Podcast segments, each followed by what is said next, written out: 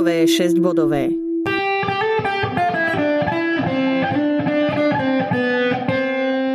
Podcast slovenskej autority pre Brajlovo písmo.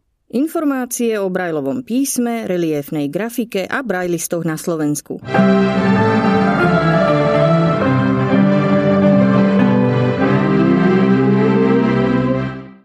Milí poslucháči, vítajte pri prvom podcaste slovenskej autority pre Brajlovo písmo.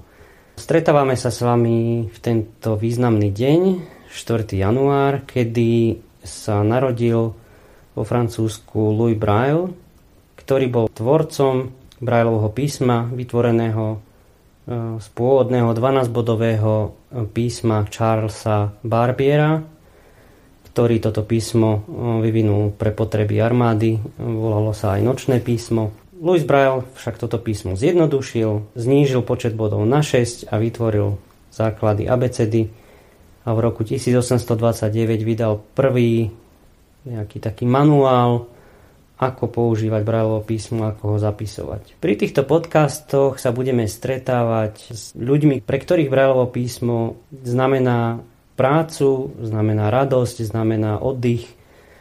Skrátka s ľuďmi, ktorí Brajlovo písmo vo svojom živote bežne používajú a budeme sa s nimi rozprávať o ich stretnutí s Brajlovým písmom, o ich používaní Brajlovho písma a vôbec o vplyve Brajlovho písma na ich životy. Tieto podcasty budeme vydávať raz za mesiac, približne vo štvrtý deň mesiaca, tak ako aj začíname. Moje meno je Michal Tkáčik, som hlavný koordinátor Slovenskej autority pre Brajlovo písmo a tieto podcasty budem pre vás vyrábať spolu so Želkou Zemčákovou, ktorá je aj hosťom dnešnej prvej časti. Pozdravujem poslucháčov a musím povedať, že je mi cťou ani nie tak začínať, byť prvou hostkou tohto podcastu, ale práve v taký významný deň, akým je deň narodenia Luisa Braila a teda aj Svetový deň Brailovho písma. Želka, my sme si naložili na plecia nelahkú úlohu. Ja možno v tomto prípade ešte, ešte náročnejšiu z toho dôvodu, že o tebe všetci dobre vieme, že ty si ten, kto zvykol ľuďom klásť otázky. Dnes teda budeš trošku v inej pozícii. Verím, že moju neskúsenosť v oblasti žurnalistiky vyrovná, vyrovnajú tvoje zaujímavé odpovede. Na úvod ale aby sme sa preniesli vôbec do toho, prečo si hosťom alebo hostkou dnešnej prvej časti, ti vložím do rúk túto knihu. Áno, to aj vysvetľuje tento dlhotrvajúci šramot. Áno, takže Tuto je kniha v Brajlovom písme, oh. ktorú som ti otvoril na ľubovoľnej strane, Aha. mnou zvolenej a ty nám teraz s nej kúsok... 34. Prečítaj. Je to ošumelá stará kniha, rukou písaná. Áno, to si potom povieme, že ano. z ktorého roku je. Čo, varí víno pila? Smiali sa jej, lebo dom bol plný hostí. Taká je bláznivá. Hodila rukou. Verujová a jej dcéra otrčila ústa.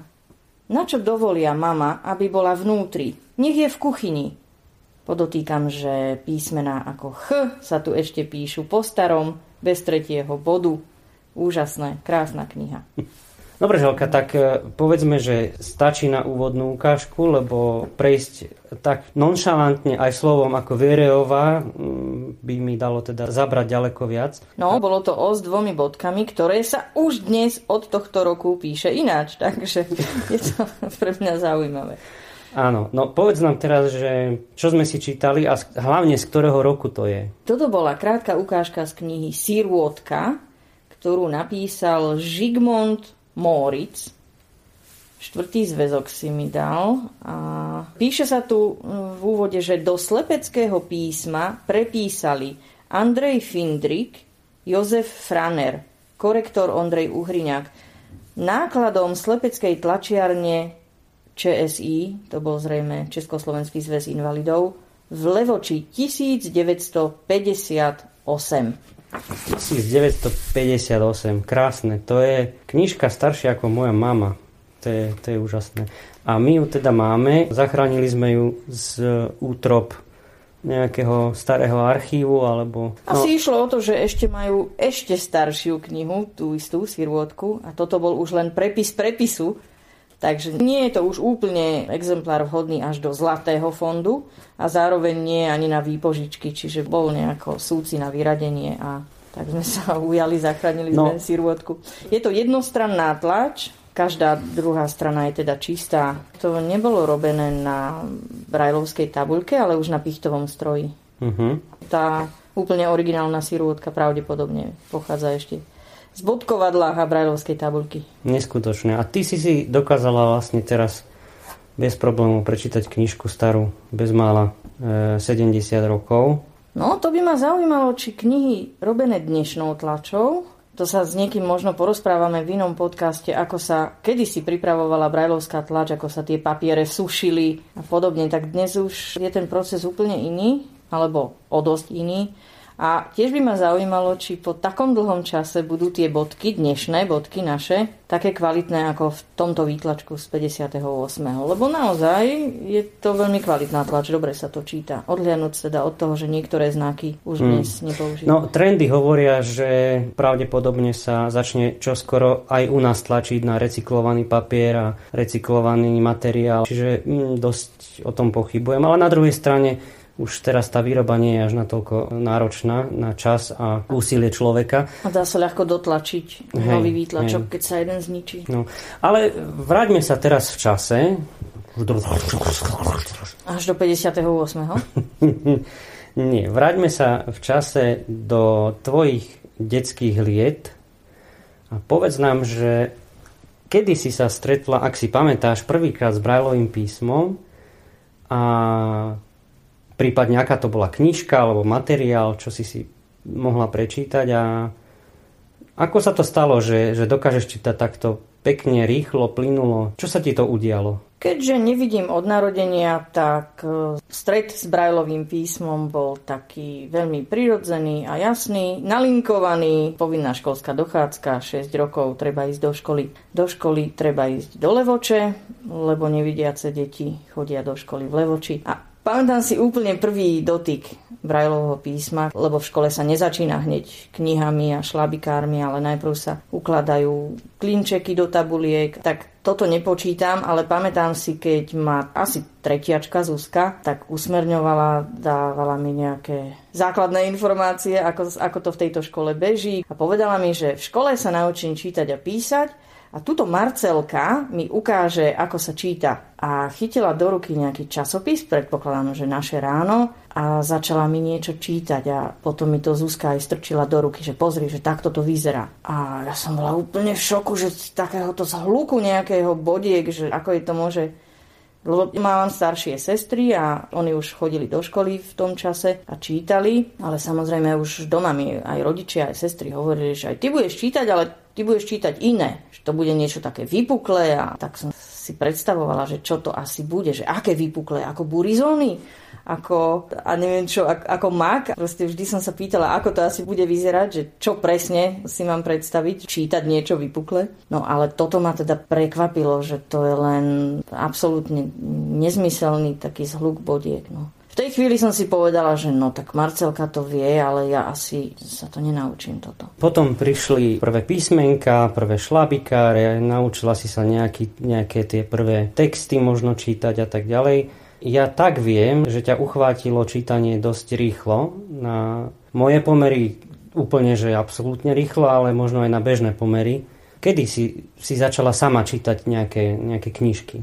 No, v prvej triede to bolo a bolo to veľmi prirodzené. Myslím si, že v tom čase celá trieda bola nadšená z toho, že si už vieme čítať. Pamätám si, že moje začiatky s Brajlovým písmom neboli úplne ľahké. Asi som nebola úplne rozhmataná, takže mi robili ťažkosti písmenka ako E a I. Moja mama na to dodnes spomína, že v prvom mesiaci som ešte bývala v internáte a mama ma podievala do školy, chodili sme autobusom 50 kilometrov a ona si všimla, že tak ukladám si na stehne prsty do tvaru písmena E a potom I a že si to tak opakujem, že E ide teda zľava doprava, I proste naopak, Ečko sa píše ako z hora dole. Z hora dole, áno, áno, áno z hora uh-huh, dole a uh-huh. Ičko z dola nahora, že, že mi to tak nešlo, že mi to pripadalo dosť rovnaké a no plietlo sa mi to naozaj, no. Potom zase druhá taká historka. Dnešné múdre deti, keď idú do školy, tak už vedia aj hláskovať, aj slabikovať, aj pre mňa to bolo také dosť nové a napríklad som zažila také prekvapenie zo slova auto, že už som ho vedela prečítať, poznala som už všetky písmenka, ale ako si mi to nedalo zmysel toho slova. Čítala som to ako auto. A, uh-huh. a rodičia, alebo aj sestry vtedy už, lebo keď som prišla domov s tým šlabikárom a akože čítaj, čítaj, nie, tak bolo také aj pre ne zaujímavé, že že naozaj z tých bodiek... Uh-huh. Ako ich nevidiaca sestra vie a, už čítať. Áno, áno. Že, no a, a hovorím, že auto. Ale že to je auto. A tu je napísané auto. A, a nebolo ľahké ani možné ma presvedčiť, že vlastne to slovo auto, ako znie to W, hej, že to je vlastne naozaj iba obyčajné U, že auto je, je auto. Uh-huh. Takže všelijako to vyzeralo so mnou, nie je úplne na akademický typ v škole, No ale faktom je, že tá predstava, že raz si fakt bude môcť prečítať knihu celú a, a neotravovať za každým tie moje staršie sestry, ktorým sa aj nevždy chcelo a, a jednoducho tá nezávislosť tých kníh, že vyplynie, to som si takto nesformulovala, ale bolo mi jasné, že proste veľmi, veľmi si chcem čítať. A ostalo mi to dodnes našťastie. No a tak Postupne ma tie písmenka začali poslúchať, dávali mi zmysel aj slabiky. Pamätám si dokonca ten prvý moment, to znie až skoro ako také kliše, hej, že, že slovo mama, ale ja keď som v tom šlabikári videla, že jak išli jednotlivé slabiky, dvojpísmenkové iba, hej, lo, my, ma, me a podobne, a zrazu tak nenápadne nám z toho, dvakrát sa tam vyskytlo ma a do tretice už to bolo mama, keď to spojili. A mne, mne to vtedy tak nejako kliklo v tej hlave, že to fakt bude časom mať zmysel, že takto vzniknú celé slova a takto sa naučím čítať. Že spočiatku som to brala len, ja neviem, asi ako hru, alebo ako, ako neviem čo, že, že sa učíme jednotlivé písmenka, z ktorých ako keby nič nemalo byť nikdy. Mm-hmm. Ale v okamihu toho mama, jednak mi zostalo strašne smutno, že kde je tá moja mama, lebo ja som tu v nejakej triede a, a ešte je len pondelok a do piatka je strašne ďaleko. Mama, pomoc, mama. Mm-hmm a slzičky hneď a všetko, ale zároveň aj taký, naozaj si to pamätám, to si teraz nevymýšľam, ten povznášajúci pocit z toho, že to už je slovo. Hmm. A teraz som si nie istá, či to bolo naozaj prvé slovo. Možno by ma niekto pristihol pri tom, že ale v šlabikáre, že pred mamou už bolo aj neviem čo, Milo, Ema, alebo čo. Ale ja si, v tomto nastal môj prelom, že teda tá chuť oveľa väčšia sa to aj naučiť, aj byť trpezlivá, že už to bude, už to bude, už sa bude dať čítať. No Krásny a, príbeh. Hej. A potom prišli prvácké Vianoce a dostala som pod stromček knihu v právovom písme, lebo súdružka učiteľka si raz zvolala rodičov. Pamätám si, ako sme sa dosť báli, že čo sa deje, prečo, čo sme také urobili, že má prísť nejaký rodič do školy. Ale išlo len o to, že zisťovala u rodičov záujem, či by chceli kúpiť svojmu dieťaťu, prváčaťu knihu pod stromček. No. Krásne. To je, to je naozaj úžasný darček, lebo faktom je, že dostávať knižku pod stromček je u detí bežné, ale myslím si, že nepoviem hlúposť, ak poviem, že u nevidiacich detí to naozaj nebolo ani bežné, ani ani len zriedkavé, možno, že až... Ja napríklad som nikdy nedostal Brajlovskú knižku pod stromček. Myslím, že sa to už ani nezopakovalo, ani v mojom prípade, až do dospelosti. A bolo to úžasné a pravdu povediac, z týchto Vianoc, spod tohto stromčeka si ani iný darček nepamätám, lebo toto bolo najviac. A keďže to bolo no veď december prvej triedy, čiže ešte sme ani neprešli všetky písmenka v škole, a ja si už až do odchodu do školy si nepamätám nič z tých prázdnin, iba to, ako tam lúštim a doplňam si, aby mi to dávalo zmysel tie slova, tak toto je asi F, aj keď sme ho ešte nebrali. Čiže ty si si tú knižku vlastne už ako reálny text príbehový nie teda šlabikár, ale už v prvej triede pod Vianočným stromčekom si si našla knížku a vlastne celé tie prázdniny si si ju lúskala. No. Áno. No, a naši mi je... hovorili, počkaj, veď to sa doučíte ešte a to ťa počká tá knižka. A pamätáš si, aká knižka to bola? Áno, Zázračný vršok Mambiala, rozprávková kniha. Kopec takých exotických rozprávok. Tam boli aj také zvláštne slova vtedy pre mňa. Neviem, či sa tam nevyskytovala jaguár alebo niečo také. Uh-huh. Taká exotické, myslím, že juhoamerická kniha. Rôzne mená, také všelijaké chasinto, pre mňa vtedy Jacinto a podobne. Proste bola to taká exotickejšia kniha, už ten názov Mambiala. Áno, áno, fantastické. No. no dobre, tak potom si nabehla do školy pomerne podkutá, už si zrazu vedela veľa písmen. A zrejme netrvalo dlho, kým si natrafila na knižnicu a čítanie týmto spôsobom. Ako pokračovalo toto tvoje literárne bádanie? Presne tak, nasledovala knižnica, lebo škola, to boli hlavne učebnice. Aj to bolo fajn, pamätám si, keď sme na letné prázdniny dostávali už sadu nových učebníc na nový ročník, tak Samozrejme, veci, ktoré ma nezaujímali, ostali bokom. To som sa neučila dopredu, ale vždy všetky literatúry a čítanky som si prečítala už cez prázdniny, že aké texty nás čakajú. Proste zaujímali ma príbehy a knihy. No a do knižnice sme sa tiež dostali všetci už v prvej triede. Bola tam vtedy taká zlatá pani knihovníčka naozaj na svojom mieste v detskom oddelení, pani Janka Štramová. A ona sa nás ujala hneď, ponúkala, čo tam všetko má odhadovala asi komu, čo sa bude páčiť, chlapček, dievčatko, čo by mohol kto chcieť čítať.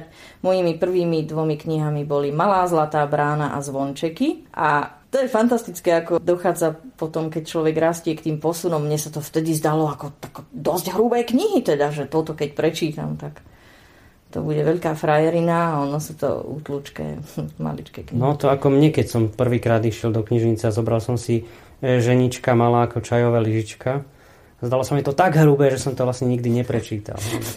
Áno, ale to už patrilo k tým hrubším detským knihám a dokonca myslím si, že to malo aj viac ako jeden zväzok.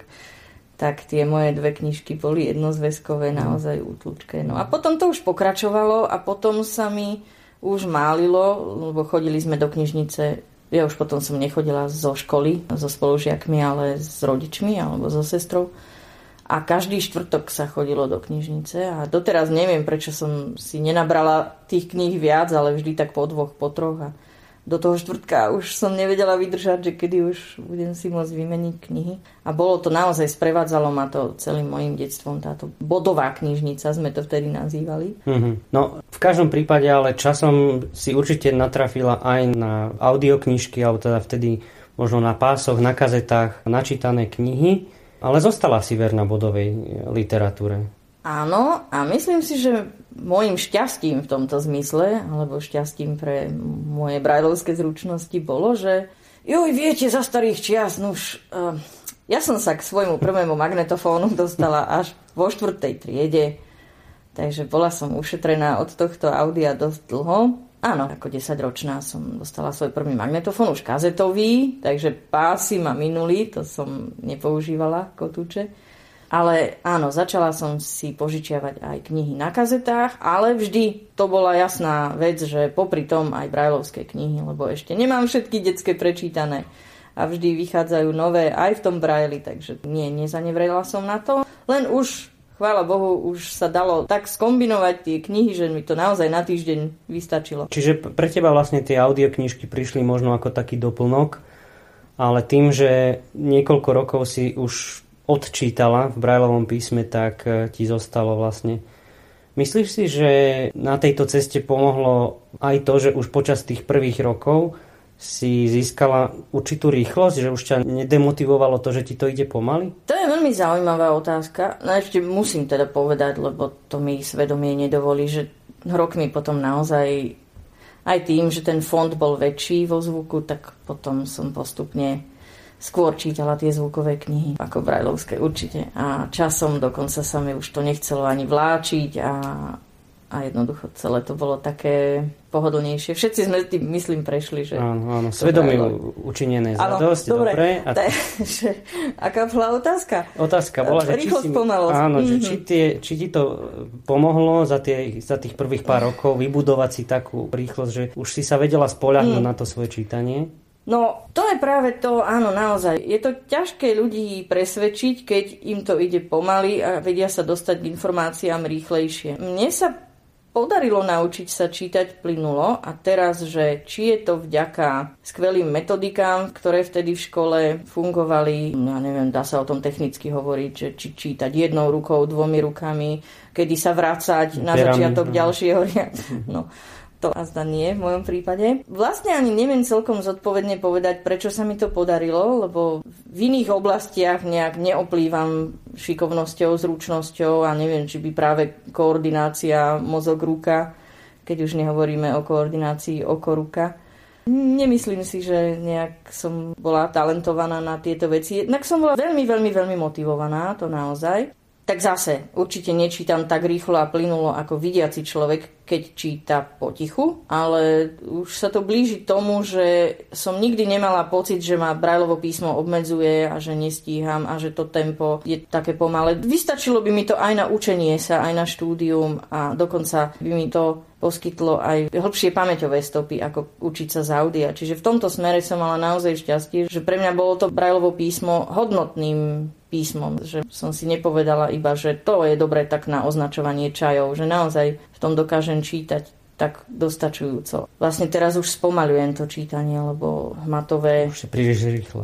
Nie, už, už, je, už som za zenitom, že už ten vek Proste už to pôjde len dole. Aj keď nesústružím, nerobím nič také manuálne, čo by mi ničilo hmat rýchlo, ale už ten vek je samo o sebe takým faktorom. Že teraz čítam pomalšie ako pred 20 rokmi. Zase v detstve som možno čítala rýchlejšie, ale zase ešte potrebovalo to dobudovať slovnú zásobu, lebo najrýchlejšie sa číta vtedy, keď to človek dokáže rýchlo, ale dokáže aj predvídať, aké slovo tam asi bude, alebo už keď vidí začiatok toho slova, že ako asi bude pokračovať. Čiže zase malé dieťa nemôže čítať rýchlejšie ako dospelý, povedzme, vzdelanejší človek. Lebo tá slovná zásoba je tiež veľká vec, to pri čítaní veľmi pomáha. To, že som zvládla to písmo rýchlo už v detstve, mám s tým aj taký nepríjemný zážitok, keď vo štvrtej triede sa niektorý zo súdruhov učiteľov rozhodol, že ma predvedie v šiestej triede motivačne, akože takto sa má čítať, šiestaci. To bol jeden z najnepríjemnejších zážitkov vôbec v súvislosti s čítaním.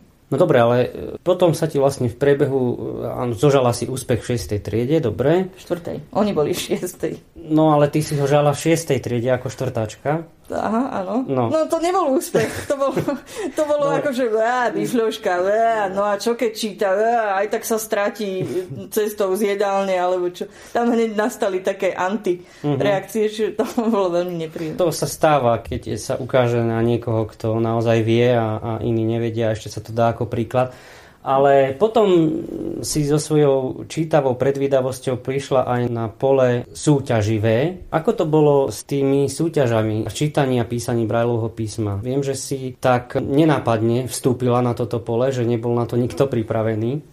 Myslím si, že Únia nevidiacich takmer hneď od svojho vzniku usporadúvala súťaže v čítaní a písaní. Predtým si nepamätám, či to nadvezovalo už na aktivity vo zväze invalidov alebo tak. Neviem už ani prečo a ako, kto ma to prihlásil alebo kto mi dal o tom vedieť v 92 že súťaž v čítaní, že to by si mohla, nie?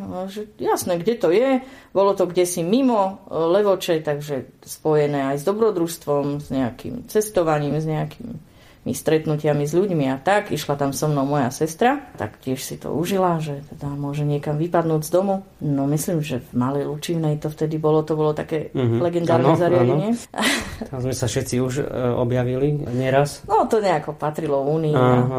Veľmi príjemné zážitky odtiaľ kopu kurzov tam uskutočnili a tak. No a ja som bola v tom čase neznáma gymnazistka, nejako neaktívna na slepeckom poli a neznáma jednoducho nebolo o mne počuť.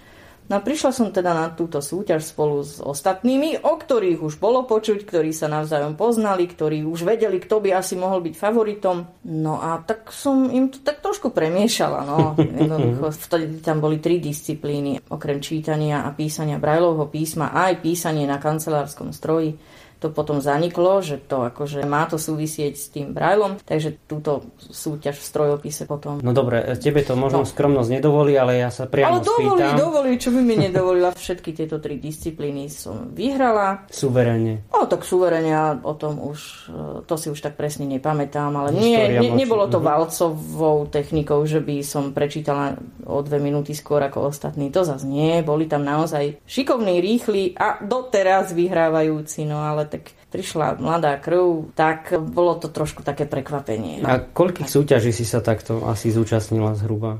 O, potom som zistila sama o sebe, že nie som súťaživý typ postupne, tak to už nebolo v puberte, to už som bola veľká, ale začala som to vnímať tak, ako že to čo je, že to prečo máme predvádzať svoju gramotnosť, že to je taká divná súťaž, nie? že každý vie čítať, každý číta ako chce, každý buď mu to stačí alebo nestačí, ale nech sa teda zdokonaluje ako vie, ale ako, ja nie som taký predvádzavý typ a už tá túžba dokázať to zase, že teda viem to prečítať, už, už to upadlo. Čiže potom som sa nezúčastňovala a potom sem tam zase ma niekto prehovorila. Proste nebola som motivovaná súťažiť. No. A teraz odstupom času myslíš si, že tie súťaže majú svoje miesto v nejakej forme? Možno sa dá hovoriť o tom, že či táto forma, iná forma, ale vôbec či by si videla priestor pre takéto formy súťaženia práve v disciplíne, ktorá by mala, ako vravíš, byť nejaký úplný základ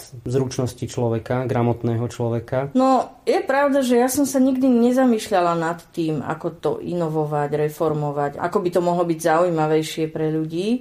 Podľa mňa je takým indikátorom toho, či by to malo byť alebo nemalo byť to, ak sa dlhodobo zúčastňujú tí istí ľudia, že či to má zmysel pre nich neustále robiť, lebo potom, keď si urobíte anketu medzi takýmito ľuďmi, medzi účastníkmi skalnými, že čo vás sem priviedlo, prečo ste sem prišli, čo vás motivuje, tak veľmi často celý duch súťaže je v pozadí, v tieni toho, že sme radi, že sme sa stretli. Že ten základ toho je, že ľudia sa chcú a potrebujú stretnúť a každá súťaž, každý kurz, každá akcia je no, dobrou zámienkou na, mhm, na, na stretnutie. Ano. Ale či to má zmysel potom pre samotnú súťaž alebo samotnú propagáciu Brajlovho písma, o ktorú ide, tak to naozaj neviem, lebo tá súťaž v tejto podobe, ako to bolo, to bolo veľmi jednoduché, proste prečíta sa text na čas, je to krátka chvíľa, a človek zistí, či je rýchly, či je pomalý a či ten Peťo bol pred rokom pomalší a teraz, jej, ha, nejako pridal. No. Tak ale Únia nevidiacich a slabozrakých Slovenska si toto všetko uvedomuje a inovuje tie súťaže. Teraz už tá súťaž má úplne inú podobu. Už je to hotová Brajlovská olimpiáda s viacerými disciplínami, kde robia korektúru textu, prehrabávajú sa v krabičkách od liekov a jednoducho už je to ešte zábavnejšie, ešte športovejšie by som povedala. Ale tak vždy budú ľudia, ktorí sú súťaživí, ktorí chcú dokázať si aj v súťaži niečo takéto, ako na tom sú. Sú ľudia, ktorí ani nie sú veľmi súťaživí, ale chcú sa stretnúť a teda súťaž je dobrou zámienkou. A potom sú ľudia ako ja, čo ich nemotivuje ani jedno z tohto, no a neprídu na takúto súťaž. No. Uh-huh. Ale že či má vôbec zmysel takto súťažiť, tak podľa mňa áno, vždy to má svojich fanúšikov a ľudí, ktorých to oslovuje. Ale keby to malo byť v nejakom väčšom meradle a ešte motivačnejšie, tak bude stále treba uvažovať o spestrení, o nejakom vylepšení. No ale tak ja sa týmto nezaoberám, takže neviem, uh-huh. neviem povedať. Dobre, z malej čítavej želky nám vyrastla čítavo predvydáva študentka gymnázia, potom vysokej školy. Zrazu šup, zamestnaná ako žurnalistka. Čo bolo pre teba Brajlovo písmo v čase, keď si pracovala ako redaktorka? V týchto časoch už Brajlovho písma v mojom živote ubúdalo, lebo vo voľnom čase skôr zvukové knihy, neskôr dokonca počítač horko ťažko zvládnutý, ale na čítanie textových kníh skenovaných mi to stačilo a to len bolo famózne rýchle, ako sa dostať k informáciám. A internet a všetko. Ale v zamestnaní som používala brajlovský riadok pri práci so svojimi textami aj s textami dopisovateľov. Ale teda nebolo Brajlovo písmo až tak v popredí, ono to už, už počas štúdia nebolo až tak v popredí. Čítanie ešte, ale písania samozrejme ubudlo hneď po základnej škole. Používala som ho pri príprave na rozhovory. Povedzme, keď som šla niečo nahrať do prameňa, tak som si napísala príprave najprv celé otázky, aby som videla asi, koľko toho bude, ako to vyznie a tak. A na samotné nahrávanie som si vždy doniesla jeden hárok papiera s kľúčovými slovami, na čo nesmiem zabudnúť pri kladení otázok. Ale keď sa tak človek pozrie na tvoju kariéru, tak asi ti zachýbalo to Brajlovo písmo. Čo sa stalo, keď si prestúpila z jednej pozície na inú v rámci knižnice? Bolo to volanie Brajlovho písma alebo tvoj pocit snahy zmeniť vzduch, zmeniť prácu? Volaním Brajlovho písma by som to asi nenazvala. Boli to také rôzne životné okolnosti. Predovšetkým aj tá profesná oblasť. Ja som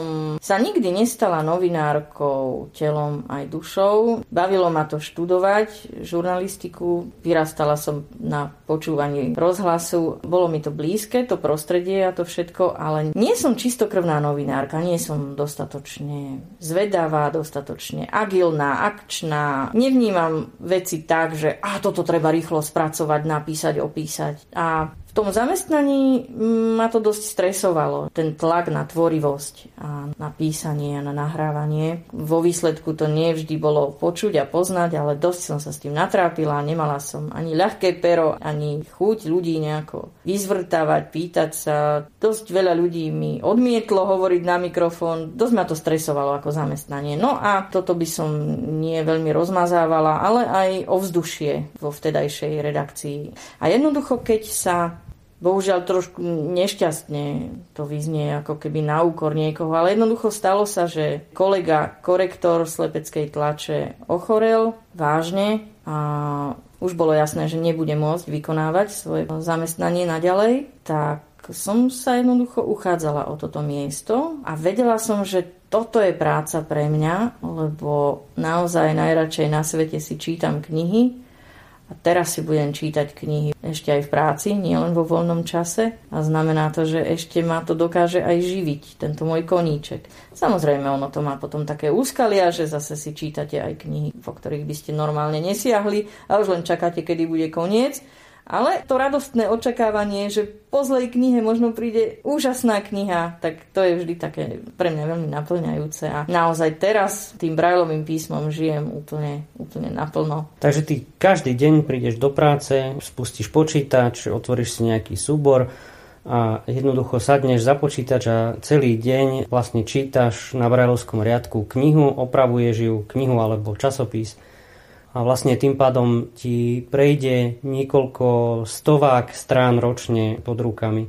Aké to je? Keď sa pozrieš povedzme, ja neviem, na konci každého roka, dajme tomu na prečítané množstvo. Aký je to pocit, že si toľko textu reálne držala pod prstami? Je to skvelý pocit, je to veľmi príjemné, tá vedomosť, že plus mínus, no nesedí to presne, nerobíme si také štatistiky, ale keď tak vidím tie knižné novinky za tento rok, o ktoré sa obohatil fond kníh bodových, tak keďže sme tam tri korektorky, tak si poviem, že jednu tretinu z tohto som približne prečítala, skôr než iní čitatelia, že som vlastne prvá čitateľka tej knihy, ešte pred jej vytlačením a zviazaním. A je to príjemný pocit, no vždy som chcela robiť niečo s knihami a je to taký absolútne pre mňa vyhovujúci, vyhovujúci to je suché, je to takmer splnený sen mať túto prácu. No.